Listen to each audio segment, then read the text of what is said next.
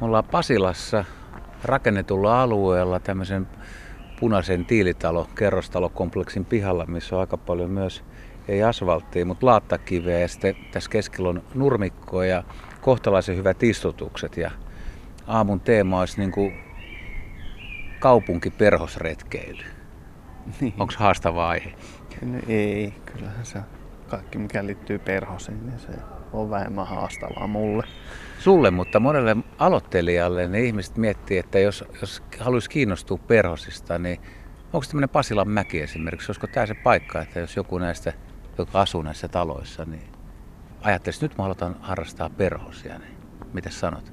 Kyllähän se on ihan sopiva paikka aloittaa siinä, missä mikä tahansa muukin, kun ei nyt ihan tuonne asfalttierämaahan joudu. Et tässä on kuitenkin kymmeniä kasvilajeja ympärillä. Suurin osa näistä on Euroopassa luontaisia kasveja. Ei ehkä Suomessa luontaisia, mutta niin kuin toi syreeni esimerkiksi, niin sehän on eurooppalainen kasvi. Sitten tässä näyttää oleva kaikenlaista erilaista ruusukasvien porukkaa. Tässä on jalavia. Täällä varmaan tälläkin pihalla lentelee tuolla jalavien latvoissa myöhemmin kesällä sitten jalava nopsasiipiä. Sitten on esimerkiksi ruttopuistossa keskellä Helsinkiä.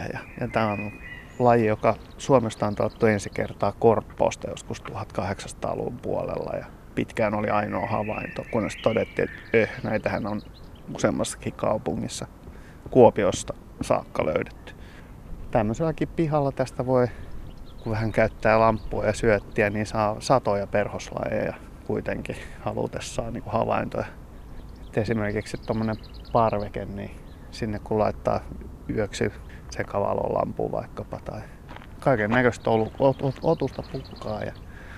Ja kaupunkiluonnossa on niin kuin omat hauskat nyanssinsa kyllä sillä lailla. Tosiaan, niin kuin mä sanoin, täällä on paljon istutettuja kasveja.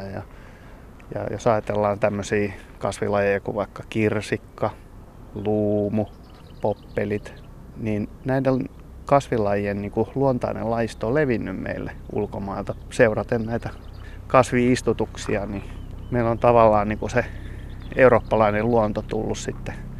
Kasvit on tuotu, mutta hyönteiset on tullut perässä ihan itsekseen.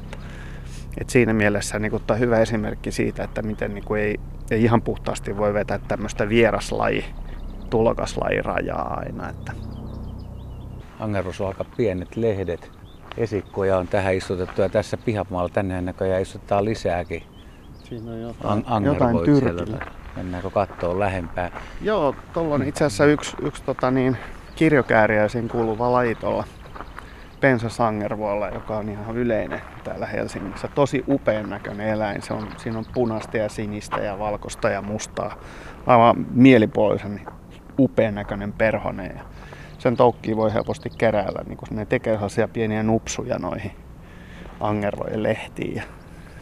Niin kuin sanoit tuossa, että toi yöperhosia on paljon enemmän kuin päiväperhosia ja esimerkiksi elokuiset yöthän on ihan huumaavan kauniita ja mielenkiintoisia ja hienoja. Sitten pitää valvoa ja olla valoja ja lakanoita. Mutta jos ollaan nyt tässä kesänkorvalla tässä hetkessä ja ihan tavallinen kaveri haluaa aloittaa perhosharrastuksen, ei välttämättä pyydystää niitä, mutta oppia tuntemaan, niin mikä se olisi kokeneen herran neuvo? Että no yöperhosia oikeastaan löytyy aika helpostikin kaupunkiympäristössä sillä just lämpimiöiden jälkeen tai sateen jälkeen, niin kuljeskelee noita seinänvieruksia ja varsinkin varjoisissa paikoissa niin pihavalolla saattaa istua jotain ja sitten niin ikkunalautojen alla.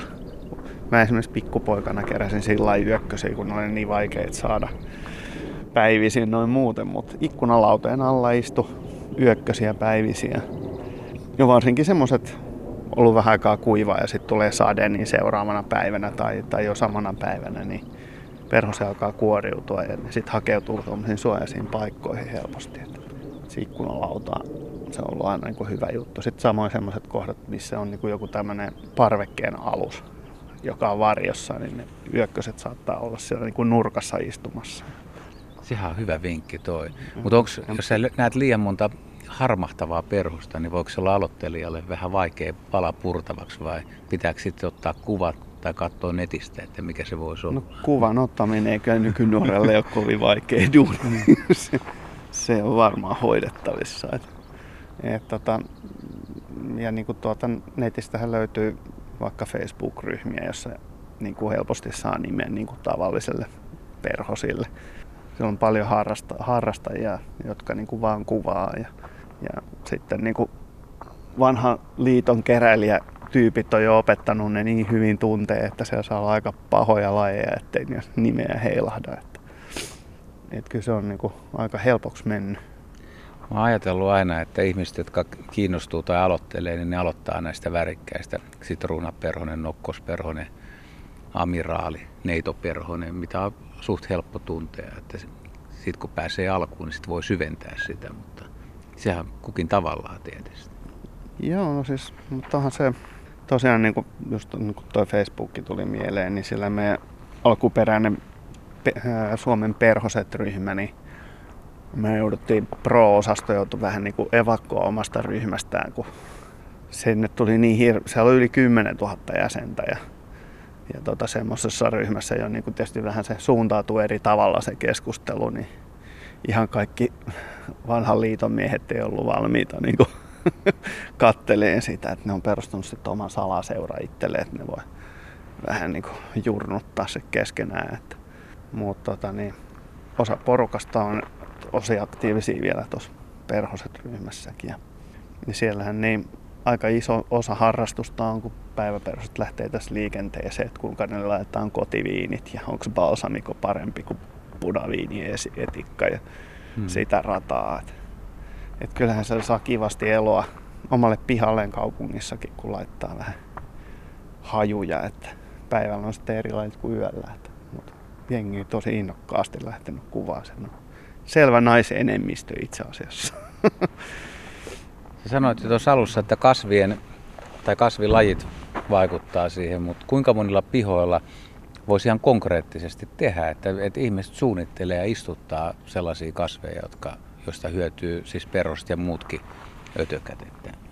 Niin, onko se fiksu panostaa siihen? Mikä ettei. Nyt just luin tuossa jutun, että olikohan se Lappeenrannassa vai Imatralla, niin kaupungin puutarhuri oli ilmoittanut, että suuri osa alueen nurmikoista puistoissa tullaan niin kuin tavoitteena muuttaa ne enemmän niittymäisiksi ja istuttaa sinne tämmöisiä luonnon kukkia ja jättää ne vähemmälle leikkaamiselle sitten. Ja tosi magea idea ja esimerkiksi samanlainen kehitys on ihan niin kuin tiehallinnolla ja ratahallinnollakin nousemassa niin kuin uuteen vetoon, että ruvetaan tuommoisia pahdeympäristöjä enemmän harrastaa. No myöskin, jos ajatellaan, että tässä pitäisi hiilineutraalia leikkiä, niin tuommoinen kuiva niitty, niin sitä ei samalla tavalla tarvitse leikkurilla hoitaa kuin ruohomerta. Mutta jos nyt katsotaan tätäkin nurtsia tässä, niin onhan tässä monia eri luonnonkasveja. Tuossa on niinku tuossa on apilaa ja joo, tietysti voikukkaa, sen ei ole mikään uutinen. Tuossa on vaikka kuinka paljon niin sijankärsämöä. Sijankärsämöllä elää kymmeniä perhoslajeja Suomessa. Sitten jos mennään tuommoiselle niin kuin Joutomaalle nimestään huolematta, niin ne on yksi niin kuin monilajisimpia niin kuin kaupunkibiotooppeja, mitä meiltä löytyy. Tuossa Pasilan niin kuin hiekkasilla asema-alueella, niin siellähän elää vaikka mitä maahyökkösiä ja muita, jotka on hietahyökkösiä ja tommosia, jotka on hyvin, voi sanoa, että ne on oikeastaan arolajeja enemmän kuin niittylajeja. Niin, että voisi vetää yhteen tuommoinen mosaikkimainen luonto, missä on erilaisia ympäristöjä, niin eikö se ole kaikille tavallaan eduksi? Kyllä, niin kuin kaupunkiympäristössä on valtava määrä kasvilajeja ja erilaisia enemmän tai vähemmän ohimeneviä ilmiöitä niin kuin ihan elinympäristötasollakin. Että totta kai se on niin kuin monipuolisuutta, että voi sanoa, että niin kuin helposti niin kuin kaikkein runsaimmat lajimäärät, niin ne tavataan semmoisissa niin kuin paikoissa, missä niin kuin monet eri elinympäristöt yhdistyy. Ja siis tämä niin kuin kasvilajien määrä on ihan tolkuton kaupunkialueella, että kun on niin paljon erilaisia koristepensaita, omenapuita ja muita, ja niillä on kaikilla omat hyönteislajinsa, jotka on levinnyt tänne, ja koko ajan vaan tulee lisää. No tätä mä vähän tässä haenkin, että kaupunkiympäristö on siis yllättävän monipuolinen ja mahdollistaa aika paljon, että ihminen, joka olisi vähän kiinnostunut vaikka perhosista, niin hän ei voi ajatellaan, että kun mä asun kaupungissa, niin mulla ei ole mahdollisuuksia, että mä en pääse kunnon biotooppiin, niin ei muuta kuin potku takapuolella retkelle. Joo, kyllä niin perhostyypille sanon sekaisin, että mitä sä nyt, jos laittaisit vaan partsille lampun ja katsoisit, että mitä sieltä tulee, niin saattaa ruveta se retkeilykin kiinnostaa vähän enemmän siinä. Et esimerkiksi, jos nyt ajatellaan ihan noin niin kuin ilmastollisesta syystä, niin kaupungissahan on useita asteita lämpimämpää kuin ympäröivällä maaseudulla. Tämän, kiitos kiven ja asfaltin määrä. Että tämä on tämmöinen niin kuin oikeastaan semi-aro-ilmasto tavallaan, tai autiomaa-ilmasto, erittäin kuivaa. Lintuharrastuksessa puhutaan aika usein nopeasti harvinaisuuksista, että aletaan miettiä, että voiko täältä löytää. Niin katsoako perhosmies sille, että tämmöinen ympäristö, sisäpiha kyllä, tässä joo. Näin, niin voisiko tästä löytyy Suomen pinnan? Siis itse asiassa niin kuin Suomen pinnan löytäminen kaupunkialueelta on todella, niin kuin, se on ihan yleinen ilmiö. Et kuka vaan ekaksi ehtii, kun yleensä Ruotsista alkaa tulla tietoa, että by the way, että meillä on tämmöinen. Ja sitten menee vähän aikaa. Niin. Meillä on esimerkiksi tässä odotuslistalla niin tommosia taitekoilajeja, jotka elää esimerkiksi tuijilla ja kaikkea muut vastaavaa. Sä oot löytänyt monta lajia, mutta olisiko joku toivelaji, minkä löytäisit tänäkin? Mä oon vähän ollut niin kiireinen, että... Älä yhtään. Yritä vaan. Mikä olisi toivelaji?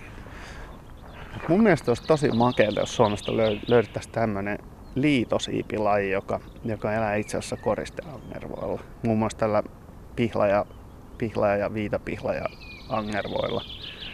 Se on tuossa Arkangeli alueella, niin se tulee yhtä pohjoiseen kuin Ilomantsi. Ja esimerkiksi sitten niin kuin tuolla Uralilla se, kun siellä on näitä niin kuin pensasangervoita, niin tulee ihan sen napapiirille asti, niin tulee tämä perhonenkin. Ja sitten se on levinnyt Japaniin saakka idässä ja Kamchatkalle.